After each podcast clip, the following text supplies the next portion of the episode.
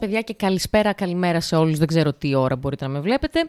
Δευτέρα, λοιπόν, σήμερα, καινούργια εβδομάδα. Αρχίζει και μπαίνει σιγά σιγά ο καύσωνας όλο και πιο μέσα στη ζωή μας.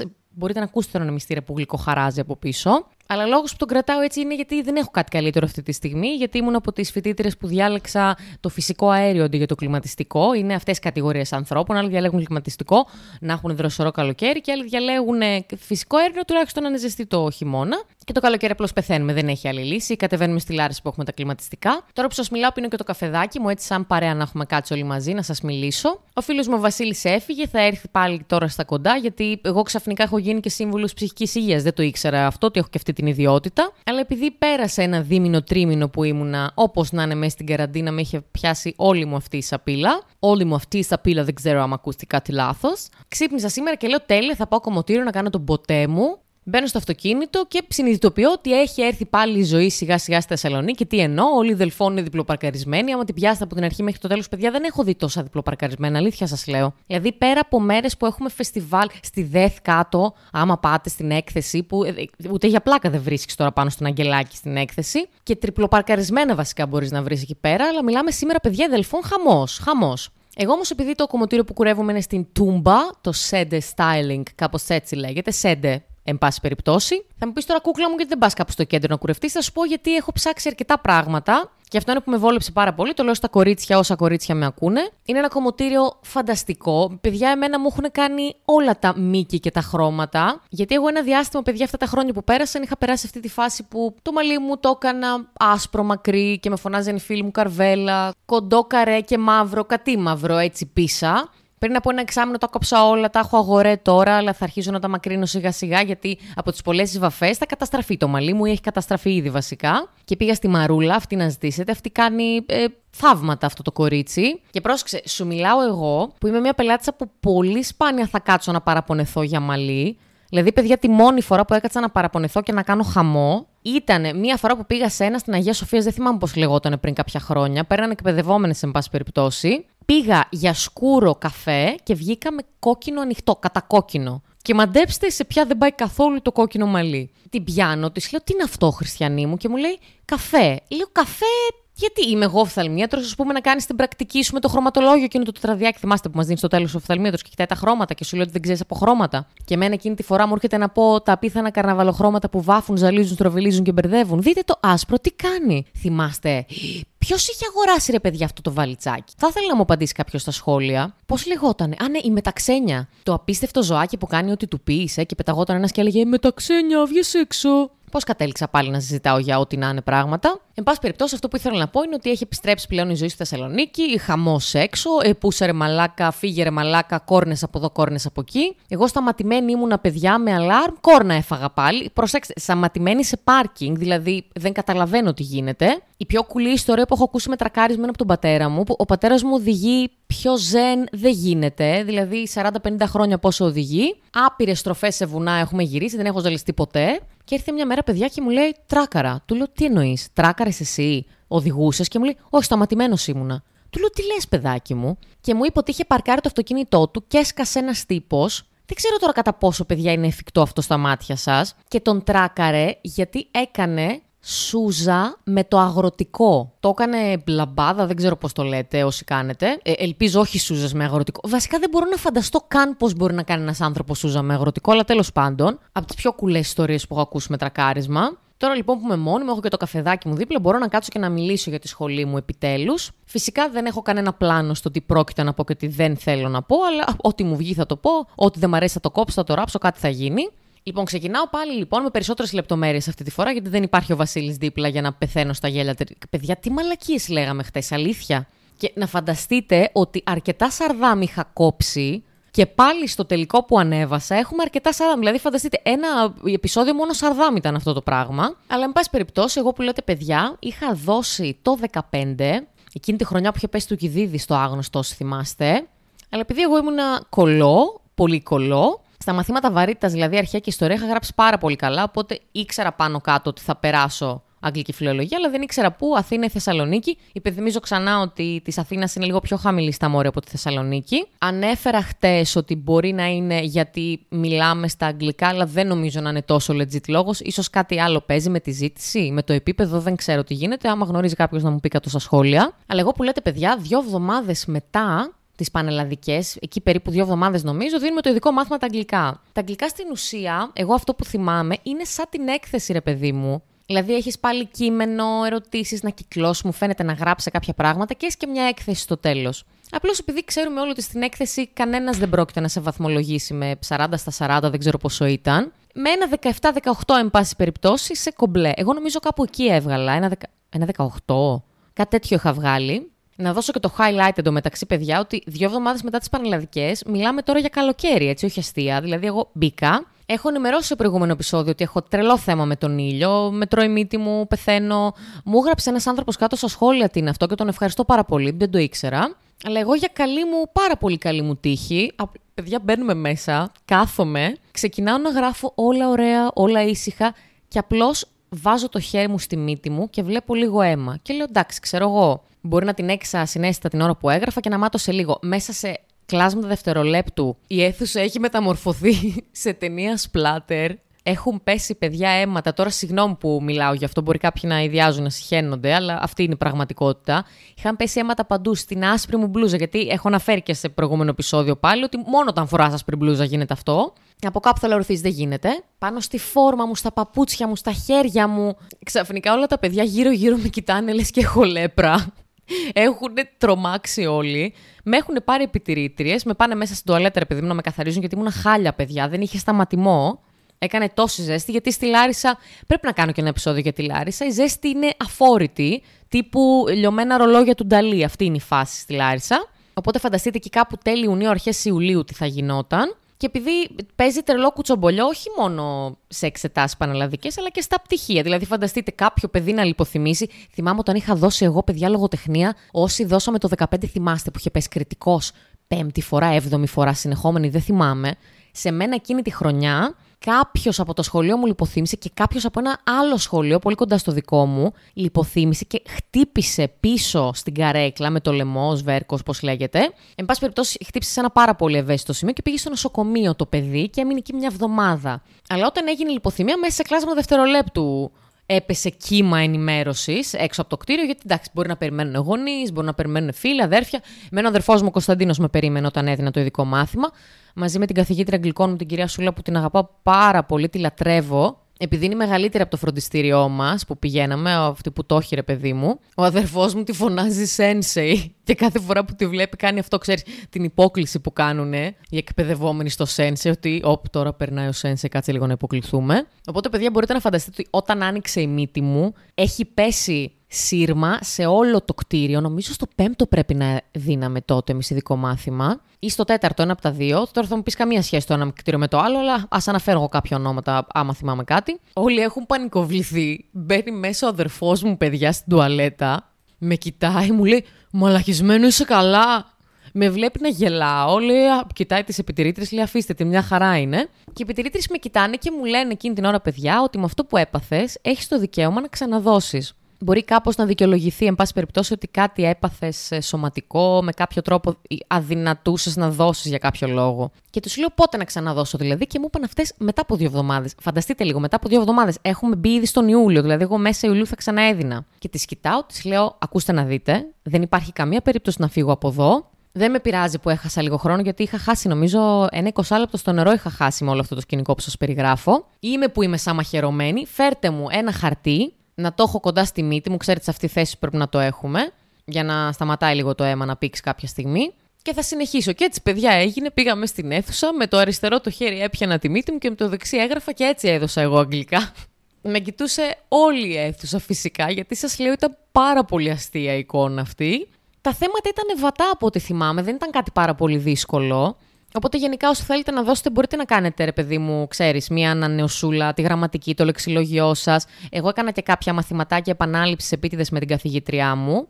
Γιατί μιλάμε, παιδιά, για περίοδο πανελλαδικών που δεν υπήρχε χρόνος για τίποτα, έτσι. Α, και να σας πω επίσης ότι εγώ ξεκίνησα να διαβάζω για αγγλικά από το Φεβρουάριο-Μάρτιο, μου φαίνεται. Δηλαδή τα άφησα πραγματικά προς το τέλος τα αγγλικά σαν επανάληψη, γιατί είχα άλλα τότε στο μυαλό μου. Ξέρετε εσείς όσοι δώσαμε γνωστό, άγνωστο, ιστορία, λογοτεχνία, βιολογία, λατινικά, ε, θυμάστε που τα έπαιρναν οι φίλοι μου, τα διάβαζαν και έλεγαν Μαλάκα, τι σατανικά είναι αυτά που διαβάζεις. Και βγαίνω λοιπόν που λέτε από το κτίριο, έφτιασα αίμα στην κυριολεξία και περιμένουμε επιτέλους τα αποτελέσματα. Να πω σε αυτό το σημείο ότι μετά τις πανελλαδικές, εμένα με είχε πιάσει ένα άγχος τύπου ξυπνούσα, δεν είχα να διαβάσω τίποτα και ένιωθα ενοχές. Φυσικά αυτό το πράγμα μετά το πρώτο διβδόμαδο, τριβδόμαδο εξαφανίστηκε.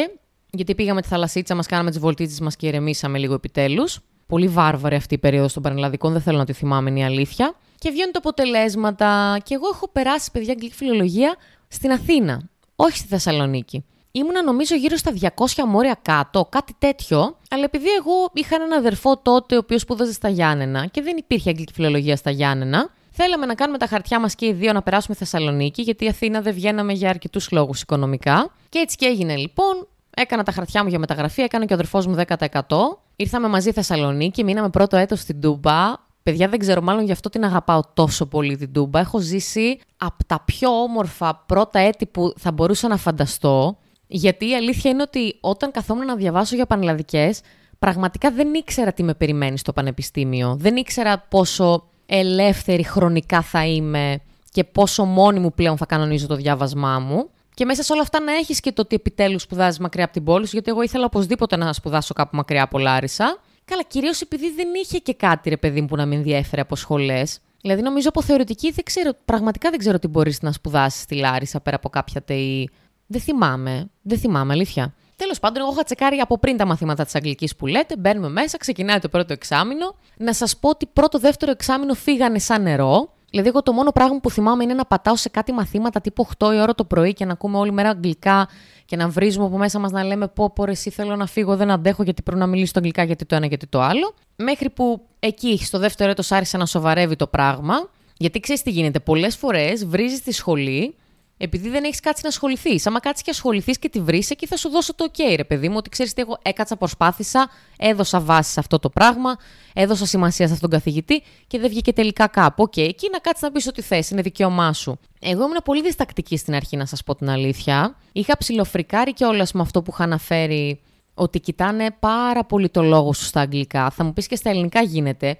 Απλώς στα ελληνικά, επειδή είναι η μητρική μας γλώσσα, έχεις περισσότερες πιθανότητες να το βελτιώσεις σε αρκετούς τομείς. Ενώ στα αγγλικά είναι πολύ, πολύ περιορισμένος ο χρόνος της έκθεσης σου σε αυτή τη γλώσσα. Οπότε είναι ένα τι πιο δύσκολο, ρε παιδί μου, να το βελτιώσεις. Είτε προφορικά είτε γραπτά, εξαρτάται. Οπότε δική μου συμβουλή σε όσους θέλουν να περάσουν αγγλική, γιατί η αγγλική είναι μια σχολή που ο μέσος όρος διαβάζει αρκετά παιδιά. Δηλαδή, εγώ ήμουνα με μια παρέα που δεν τρελαινόμασταν στο διάβασμα. Δηλαδή, εγώ δεν θυμάμαι καμία από τις κοπέλες που έκανε παρέα, που έκανα παρέα, που έκανε, γιατί μιλάω σε γάμα ενικό, να σκοτώνεται στο διάβασμα. Αλλά τα περνούσαμε, ρε παιδί μου. Όχι όλα απαραίτητα. Εγώ να σας πω, άφηνα, άφηνα για Σεπτέμβρη μαθήματα, όμως το Σεπτέμβριο τα καθάριζα τα περισσότερα. Και άφηνα ένα-δύο, ας πούμε, max για το χειμερινό ή για το αερινό, εξαρτάται με το τι μαθήματα παίρνεις. Γιατί στην Αγγλική επίσης να αναφέρω το ότι δεν μπορείς να επιλέξεις ένα μάθημα εαρινού εξαμήνου το χειμερινό. Εμβόλυμες, πώς λέγεται αυτό το πράγμα. Μου φαίνεται από ένα έτος και μετά μπορείς να τα πάρεις όλα. Μετά, μετά το τέταρτο, μετά το πέμπτο, κάτι τέτοιο. Δεν στο εύχομαι, εν πάση περιπτώσει. Εύχομαι όσοι περάσετε Αγγλική να είστε λίγο πιο προσεκτικοί στο διάβασμα, να τα περνάτε πιο εύκολα και πιο γρήγορα τα μαθήματα. Γιατί πραγματικά στην αρχή δεν είναι κάτι τρελό. Απλώς εγώ στην αρχή το παραδέχομαι, δεν διάβαζα καθόλου. Δηλαδή, διάβαζα πραγματικά δύο μέρες πριν δώσω. Και είχαμε τότε κάτι λογοτεχνίες, κάτι ποιήση, δράμα, πεζός λόγος είχαμε, Σέξπιρ, είχαμε την κροντήρη, την περιβόητη κροντήρη. Θα ακούσεις πάρα πολύ το επιθετό της άμα μπεις στην Αγγλική. Κάποιοι λένε ότι είναι ο φόβος και ο τρόμος, κάποιοι λένε ότι είναι πολύ γλυκούλα. Εγώ δεν είχα και ιδιαίτερο θέμα να σου πω την αλήθεια. Εκεί διαβάζαμε αρχαία αγγλικά, ε. Τι σου λέω τώρα, το δι που είναι γιου και θου καμιά φορά. Ρωμαίος Ιουλιέτα και άλλα τέτοια. Ήρθαν οι γλωσσολογίες μετά και ήρθε και έδεσε το πράγμα με την αυτοκτονία που είχα και με έδερνε. Όχι τόσο γιατί δεν είχε κάτι ενδιαφέρον. Γιατί, παιδιά, από την Αγγλική εγώ έχω μάθει αρκετά πράγματα που εμένα με βοήθησαν πάρα πολύ, ρε παιδί μου, και πρακτικά να μην σε βοηθήσει αυτό το πράγμα. Γιατί ξέρεις, το ακούς πολύ συχνά αυτό το Μα πού θα με χρειαστεί το ένα και πού θα μου χρειαστεί το άλλο, και στη ζωή μου εγώ δεν θα χρησιμοποιήσω ποτέ αυτό. Εντάξει, μπορεί να μην το χρησιμοποιήσεις, αλλά ενδεχομένως να βοηθήσει το γεγονός ότι μαθαίνεις κάτι επιπλέον, γιατί το μαθαίνεις, έτσι, πέρα από τις μαλακίες τώρα. Μπαίνεις στη διαδικασία να μάθεις κάτι έξτρα, είτε σε βοηθήσει είτε όχι. Εγώ οφείλω να παραδεχτώ ότι δεν έμαθα πρακτικά κάποια πράγματα μέχρι να φύγω να κάνω την πρακτική μου στο τέταρτο έτος. Δηλαδή, πέρα από τη φωνολογία που την έχω αναλύσει στο προηγούμενο επεισόδιο, ένα άλλο που λεγόταν διδακτική θεωρία και πράξη, κάπως έτσι. Ε, μεθοδολογία διδασκαλίας ξένων γλωσσών, το κάνει Αλεξίου. Ε, θεά, προσκυνώ. Όπως επίσης και Βασιλική Μίσιου, αυτή κάνει μετάφραση. Νομίζω ε, όλη η Αγγλική την προσκυνάει αυτή τη γυναίκα. Τη στέλνω τα φιλιά μου. Την αγαπάω, τη λατρεύω. Είναι από τους καλύτερους ανθρώπους που μπορείς να γνωρίζεις. Δηλαδή, όπου βλέπεις Βασιλική Μίσιου, πάρε γενικά. Πάρε όσα μεταφραστικά θέλεις. Η γυναίκα είναι πολλά level ψηλά. Εγώ τη θαυμάζω πάρα πολύ και σαν άνθρωπο και στη δουλειά της. Είναι φοβερή. Γλυκύτατη επίσης. Είναι, τι να σου πω, είναι φανταστική, εγώ τη λατρεύω. Είναι και άλλες φυσικά που αγαπάω. Απλώς τώρα αυτή μου ήρθε στο μυαλό να, να σου πω. Γιατί κυρίως η μετάφραση ήταν ένα πράγμα, σαν αντικείμενο που πραγματικά εμένα μου τράβηξε την προσοχή και ήθελα, ρε παιδί μου, να το παρακολουθώ πιο πολύ. Υπήρχαν και άλλα μαθήματα, δηλαδή και τις γλωσσολογίες που δεν τις πολυχώνευα. Καθόμουν να τις διαβάσω και λογοτεχνία θα καθόμουν να διαβάσω. Η λογοτεχνία βασικά ήταν από τις πρώτες κατηγορίες που τελείωσα από θέμα εξετάσεων. Ε, δεν ξέρω γιατί, παιδιά, ποτέ δεν με τρέλανε η λογοτεχνία, να σας πω την αλήθεια. Και στην Αγγλική θα βρείτε πολύ κόσμο που γουστάρει λογοτεχνία. Και ξέρεις, ρε παιδί μου, να έχει ένα καλύτερο flow στο λόγο. Λίγο πιο ξέρεις, alternative παιδάκια θα βρεις εκεί μέσα. Θα βρεις όμως και τα σπασιλάκια που σηκώνουν τρεις την ώρα χέρι και πετάγονται. Παιδιά, αυτό δεν το μπορώ, αλήθεια. Αυτό χωρίς καμία υπερβολή, από το δημοτικό δεν το μπορούσα. Το ότι μιλάει κάποιος άνθρωπος και εσύ πετάγεσαι και πέφτεις πάνω στο λόγο του. Τώρα, άλλο να πέσεις ενώ έχει τελειώσει την πρότασή του και εκεί κοντά στο τέλος κάτι θες να προσθέσεις, και άλλο τώρα να ξεκινήσεις να μιλάς και όλος να πετάγεται. Αλλά αυτό δεν έχει να κάνει μόνο με την Αγγλική, έχει να κάνει με την όλη φάση της αίθουσα, στο αμφιθέατρο, σε κλειστά τμήματα. Γιατί στην Αγγλική θα δεις ότι έχουμε και κλειστά τμήματα, άμα περάσεις. Δηλαδή δεν έχουμε μόνο τα αμφιθέατρα, έχουμε και τα πιο κλειστά ε, εργαστήρια λέγονται, workshops. Τώρα δεν ξέρω τι workshop μπορείς να κάνεις εσύ στον πεζό λόγο. Στην ουσία σου βάζουν κάποιες ασκήσεις εκεί πέρα, να χωριστείς σε ομάδες και να απαντήσεις αυτό το υποερώτημα, ας πούμε, από το τάδε ποίημα, το τάδε κείμενο. Φυσικά αυτό το πράγμα γίνεται και σε γλωσσολογικά μαθήματα όπως μορφολογία, σύνταξη, ψυχογλωσσολογία, που για μένα προσωπικά αυτό ήταν ίσως το πιο σωστό workshop εντός εισαγωγικών, γιατί εκεί πέρα έχει, έχεις να κάνεις πραγματικά με πρακτικά πράγματα, ειδικά στην ε, σύνταξη με τα δεντράκια. Αχ, τώρα τη θυμήθηκα. Μαρία Δημητρακοπούλου, μακάρι να είναι στην Αγγλική τα επόμενα χρόνια, όσοι περάσετε να την πάρετε. Και αυτήν είσαι στέλνω τα φιλιά μου. Τι άνθρωπος, ε, τι, τι γλυκύτητα. Παιδιά, μιλάμε τώρα για μια καθηγήτρια που έμπαινε μέσα στην αίθουσα, και τα δύο-τρία χρόνια που την είχα σε κάποια υποχρεωτικά και μετά επίτηδες την έπαιρνα σε επιλογή γιατί τη λατρεύω και βάζει και καλούς βαθμούς μεταξύ μας, δηλαδή δικαιώνεσαι στο τέλος με το διάβασμα που ρίχνεις. Πώς γίνεται να μπαίνεις μέσα στην αίθουσα και να είσαι μόνιμα χαμογελαστός; Πώς γίνεται. Τρελαίνομαι, δεν είμαι καλά. Και κάτι ώρες, παιδιά, στο δεύτερο έτος, δηλαδή δεν ξέρω, πρώτο, δεύτερο έτος στρατός. Κάθε μέρα 8 η ώρα μάθημα είχαμε.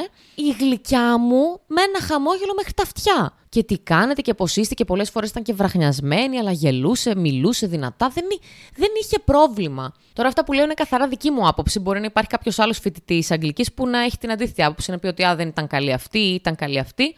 Εγώ όμως σου λέω πραγματικά από τη δική μου εμπειρία τι αποκόμισα από αυτή την εμπειρία. Ξεκίνησα να ξυπνάω μετά το δεύτερο έτος και εκεί διάβαζα πιο συστηματικά. Βασικά διάβαζα μέσα στο εξάμεινο, να σου πω με άλλα λόγια, και έπαιρνε εργασίες. Γιατί όπως είπα και πριν, είχα αρκετά μαθήματα που ναι, μεν μου άρεσαν, αλλά δεν με τρέλαιναν κιόλας. Και θα μου πεις τώρα, υπάρχει διαφορά. Ναι, υπάρχει διαφορά. Γιατί άμα δεν σε τρελαίνει κάτι, δεν μπορείς να το διαβάζεις κάθε εβδομάδα. Τώρα, εγώ σου μιλάω για ύλη τύπου. Κάποιες φορές είχα να διαβάσω ένα ολόκληρο έργο 300 σελίδες, 400 σελίδες. Άμα ήταν θεατρικό, δεν θα είχα τόσο θέμα. Τώρα που θεατρικό, ο Πατσαλίδης επίσης είναι καταπληκτικός, να τον πάρεις και αυτόν σε μαθήματα άμα τον βρεις. Και τη Μαρία τη Ριστάνη. Αχ, αυτή μου έκανε Μπέκετ. Μπέκετ και οι μετέπειτα, έτσι λεγόταν το μάθημα. Είχα κάνει και μια εργασία πάνω στο Μπέκετ. Κούκλα κι αυτή, γλυκύτατη, βοηθητική. Και πώς να σου πω, ρε παιδί μου, από τις καθηγήτριες που φαίνεται στα μάτια της, όπως και η Δέσπινα Καλατζίδου, αλλά αυτή ξέρω ότι έχει φύγει, δεν ξέρω αν δουλεύει ακόμα. Βλέπεις στα μάτια τους ότι έχουν μεράκι γουστάρουν το μάθημά τους και αυτό τον ενθουσιασμό τον περνάνε σε σένα. Δεν γίνεται να βαρεθείς με τέτοιους καθηγητές. Αλλά πολλές φορές στη λογοτεχνία είχα να βγάλω ένα βιβλίο τύπου μπορεί και 500 σελίδες μέσα σε μια εβδομάδα, δεν κάνω πλάκα. Ε, τώρα αυτό δεν μπορείς να κάτσεις να το διαβάσεις με το ζόρι μέσα σε μια εβδομάδα. Δηλαδή, εγώ αυτό το βγάζα σε δύο εβδομάδες, σε τρεις. Ή κάναμε το άλλο, διαβάζαμε περιλήψεις. Άμα ρωτήσεις και κανέναν άλλο από αγγλική, διαβάζαμε τις περιλήψεις. Χαρακτήρες, κανένα plot twist, ας πούμε, άμα έχει, ε, τα κύρια θέματα που ζητιούνται και πηγαίναμε εκεί πέρα και τα λέγαμε. Και άμα μας έλεγε βρέσουμε ένα χωρίο και να μου το αποδείξεις, πάει. Μας πήρε ο διάολος όλους μέσα στο αμφιθέατρο. Οπότε, εγώ με άλλα λόγια, αυτό που θέλω να σου πω είναι ότι ξεκίνησα να παίρνω καλύτερους βαθμούς στη λογοτεχνία μόνο όταν άρχισα να κάνω προαιρετικές εργασίες. Δηλαδή, νομίζω από το δεύτερο έτος και μετά, ό,τι προαιρετική εργασία είχε λογοτεχνία ή οτιδήποτε είχε να κάνει με λογοτεχνία γενικότερα, εγώ έπαιρνα συμπληρωματικά μια εργασία για να βελτιώσω βαθμό, γιατί χωρίς καμία πλάκα, ε, ο βαθμός μου ήταν 5 με 6 μόνιμα, χωρίς εργασίες. Γιατί, ναι, τι θα το παραδεχτώ, δεν καθόμουν να διαβάσω όσο έπρεπε. Δεν μπορούσα, παιδιά. Δεν γινόταν αυτό το πράγμα. Στις γλωσσολογίες πάλι μπαστούνια τα βρίσκα στην αρχή, γιατί είναι μέχρι να τα καταλάβεις. Δεν είναι τόσο δύσκολα. Είναι μέχρι να καταλάβεις το πώς λειτουργεί στην πράξη αυτό το πράγμα που θα σου εξηγήσει. Οπότε σιγά σιγά όσο άρχισα να ασχολούμαι περισσότερο με αυτό το αντικείμενο από το δεύτερο έτος και μετά άρχισα να ανεβαίνω. Και να σου πω την αλήθεια, όσο θα ασχολείσαι περισσότερο, τόσο θα ανακαλύπτεις πιο πολύ το τι ακριβώς σου αρέσει και τι δεν σου αρέσει. Θα έχεις αναπτύξει μια μεγαλύτερη κριτική ικανότητα απέναντι στη σχολή και απέναντι και στο ίδιο στο επίπεδο στα αγγλικά. Γιατί σιγά σιγά και αυτό αρχίζει και ανεβαίνει όσο ασχολείσαι. Ε, μην ντραπείτε να σηκώσετε το χέρι σας και να πείτε κάτι. Υπάρχει πολλοί κόσμος που στην αρχή ντρέπεται να σηκώσει το χέρι γιατί φοβάται να μιλήσει αγγλικά, φοβάται με το κοιτάξουν άλλοι, άμα κάνει λάθος στα αγγλικά. Δεν είναι θέμα. Τέταρτο έτος, όταν θα έρθει η ώρα να κάνεις την πρακτική σου, πάλι θα κάνεις κάποια σεμινάρια με κάποιους ε, καθηγητές για κάποια θέματα που ίσως προκύψουν πριν πας να κάνεις μάθημα, που εμένα αυτό το είδος σεμιναρίων μαζί με άλλα δύο-τρία μαθήματα ήταν τα μοναδικά που με βοήθησαν όταν μπήκαμε στην αίθουσα, χωρίς καμία πλάκα, ούτε λογοτεχνία με βοήθησε. Άντε, λίγο η γλωσσολογία μπορεί να με βοήθησε. Αλλά στην πράξη, μόνο δύο-τρία μαθήματα με βοήθησαν στο να διδάξω, γιατί ιδιαίτερα ξεκίνησα εγώ να κάνω από δεύτερο έτος και μετά. Ξέρεις, σιγά-σιγά με φίλους, συγγενείς, άντε κανένα παιδάκι, σιγά-σιγά ξέρεις. Όχι πως ήταν κακό όλο το υπόλοιπο πακέτο μαθημάτων που μου παρήχαν στην Αγγλική. Απλώς πρακτικά δεν με βοηθούσε τόσο. Σίγουρα με βοηθούσε στο να έχω περισσότερη γνώση πάνω στο αντικείμενο. Ξέρεις, ένα background, ρε παιδί μου, να έχεις. Αλλά πρακτικά εμένα δεν μου βοήθησαν τόσο. Ίσως άμα έδινα διαφορετική βάση σε κάθε μάθημα μπορεί να άλλαζε αυτό, δεν ξέρω, αλλά μέχρι στιγμής σε, σε αυτό το πράγμα έχω κατασταλάξει, να σου πω την αλήθεια.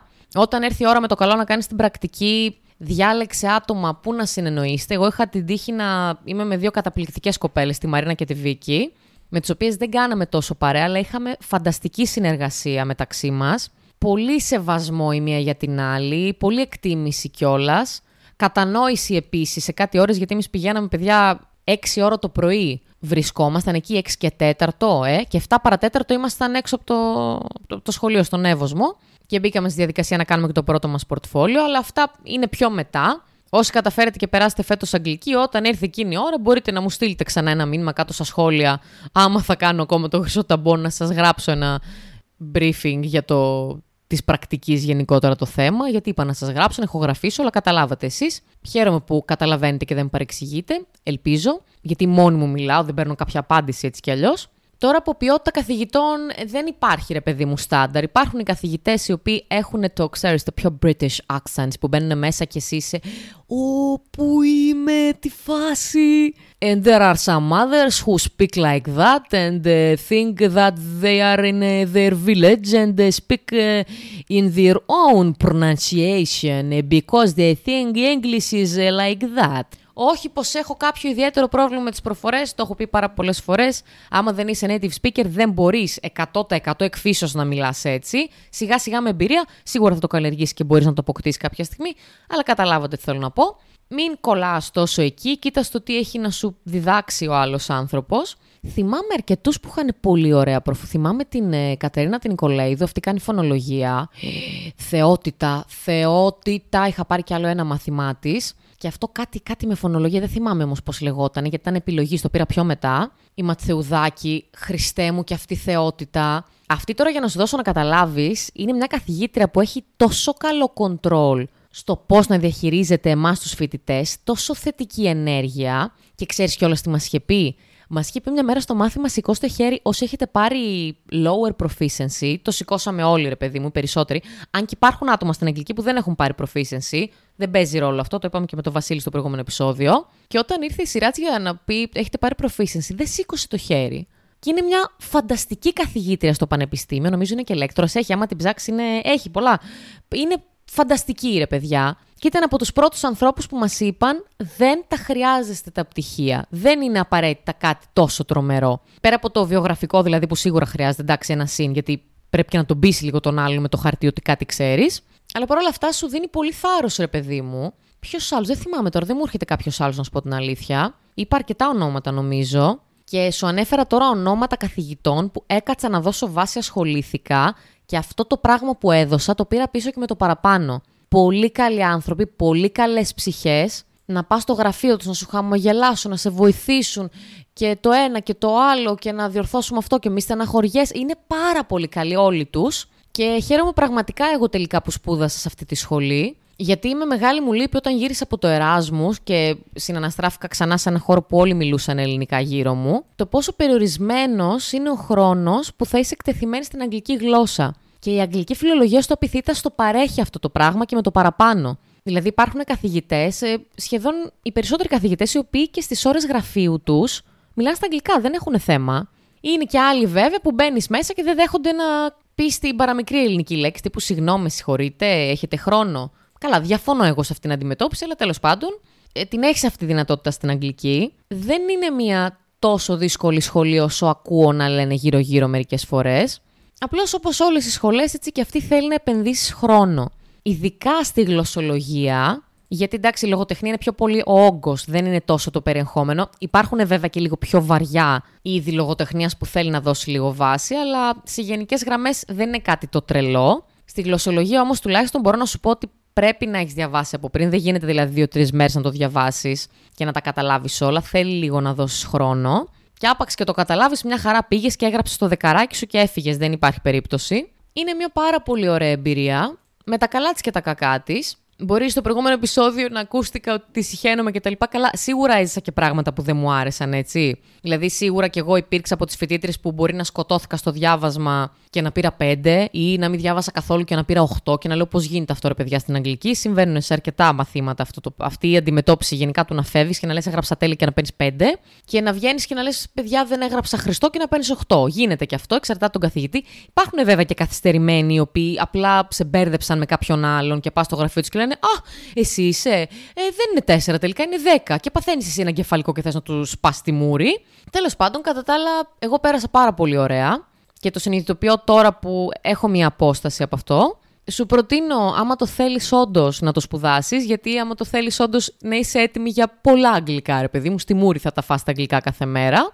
Και αν δώσεις λίγο, λίγο, σιγά σιγά βάση, είτε στο μάθημα είτε στους καθηγητές, με τη συμμετοχή σου να σηκώνεις το χέρι σου συχνά να σε θυμάται κάποιος καθηγητής, δεν ξεχνάνε. Στα κλειστά τμήματα οι καθηγητές δεν ξεχνάνε. Ρωτάνε και το όνομά σου πολλές φορές, δεν είναι αυτό το θέμα. Και επειδή θα έχεις και μια μεγάλη γκάμα μαθημάτων από το δεύτερο έτος και μετά σίγουρα, θα έχεις και την αντίστοιχη ελευθερία του να καταλάβεις και να διαλέξεις τι σου ταιριάζει περισσότερο όταν ξεκινάνε τα επιλογής, δηλαδή τα πιο βαριά, νομίζω, νομίζω μετά το τρίτο έτος είναι. Ναι, γιατί στο τέταρτο μου φαίνεται πέρα από κάποια υποχρεωτικά μετά είναι επιλογή στα περισσότερα. Εν πάση περιπτώσει, ό,τι και να διαλέξεις, Άμα σου ταιριάζει, it's ok. Άμα δεν ξέρεις τον καθηγητή το αντικείμενο, ρώτα και κάποιον. Υπάρχει σελίδα η Αγγλική Φιλολογία το Χάος που το έχουμε εμείς σαν ονομασία με γκρίκλι. Στέλνουν εκεί χαμός κι εγώ. Έχω στείλει για πείτε γνώμες για τάδε, για πείτε γνώμες για το τάδε μάθημα. Βγήκαν οι βαθμοί από το τάδε μάθημα. Βοηθάει κόσμος γενικά, δεν υπάρχει πρόβλημα.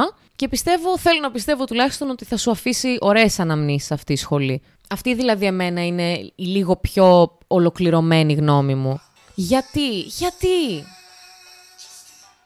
Oh, oh. Ήρθαν οι φίλοι μου, ήρθε το γκάγκ από Λάρισα για να με δει επιτέλους. Ε, Τρεις μήνες κουτσή παιδιά και τώρα θυμήθηκαν τα παιδιά να με δουν τι άξιοι που είναι οι φίλοι μου, ε. Πλάκα κάνω, τους αγαπάω πάρα πολύ και τους λατρεύω. Οπότε, επειδή θα έρθουν σε λίγο κάπου εδώ να το κλείσω λοιπόν το επεισόδιο. Αυτή ήταν λοιπόν μια λίγο πιο ολοκληρωμένη άποψη που έχω για την αγγλική φιλολογία. Σίγουρα θα έχω ξεχάσει να πω κάποια πράγματα. Κλασικά δεν είναι ότι. Είδες, άμα δεν έχεις θεματική και άμα έχεις και λίγο ψυχαναγκασμό σαν και εμένα, τι γίνεται. Σταματάει το επεισόδιο και λέω: Όχι, ρε, πούστη, ξέχασα να πω αυτό. Πω, πω τώρα τι να κάνω, ξαναηχογραφήσω. Και με πιάνουν τα ενοχές μου και λέω και τι είπα και μπορεί να πω κάτι λάθος και μπορεί το ένα και μπορεί το άλλο. Καταλαβαίνετε. Παράνοια γενικά. Τρεις μήνες καραντίνα δεν γίνεται αυτό το πράγμα. Λέω τρεις μήνες γιατί εγώ ήμουν πριν την καραντίνα μέσα ήδη. Το έχω αναφέρει χιλιάδε φορές. Το ξαναναφέρω και τώρα σιγά, ποιος μας εμποδάει. Σχετικά με την αγγλική, μπορείς να πάρεις και από αλλού γνώμες, γιατί αυτή είναι μια δικιά μου άποψη. Μπορεί κάποιος άλλος να πιστεύει κάτι εντελώς διαφορετικό για την αγγλική. Να πιστεύει ότι είναι η καλύτερη σχολή στον κόσμο ή να πιστεύει ότι είναι η χειρότερη σχολή στον κόσμο. Απλώς η δική μου άποψη είναι κάπου στη μέση. Εξαρτάται με το τι αξία θα δώσεις στη σχολή σου. Γιατί δυστυχώς υπάρχουν φοιτητές οι οποίοι περνάνε 5-6 χρόνια σχολεία, ας πούμε, και δεν κατάλαβαν ποτέ τι σπούδασαν. Και λέω δυστυχώς γιατί κάτι θα σου δώσει ρε παιδί μου, άμα ασχοληθείς. Δεν μπορεί να μην σου δώσει τίποτα μια σχολή. Κάτι θα πάρεις. Δεν γίνεται. Μην μου γράψετε σχόλια το τι μπορείς να πάρεις από μια σχολή. Καταλάβατε εσείς. Όχι, δεν το θέλω αυτό. Οπότε το κλείνω το επεισόδιό μου κάπου εδώ. Ε, καλή συνέχεια σε όλους. Σκάμε πλέον. Ο νεμιστήρα μου δεν έχει σταματήσει να λειτουργεί. Καλό μεσημέρι. Πάω να μαγειρέψω τίποτα να φάω και σας αφήνω. Bye bye.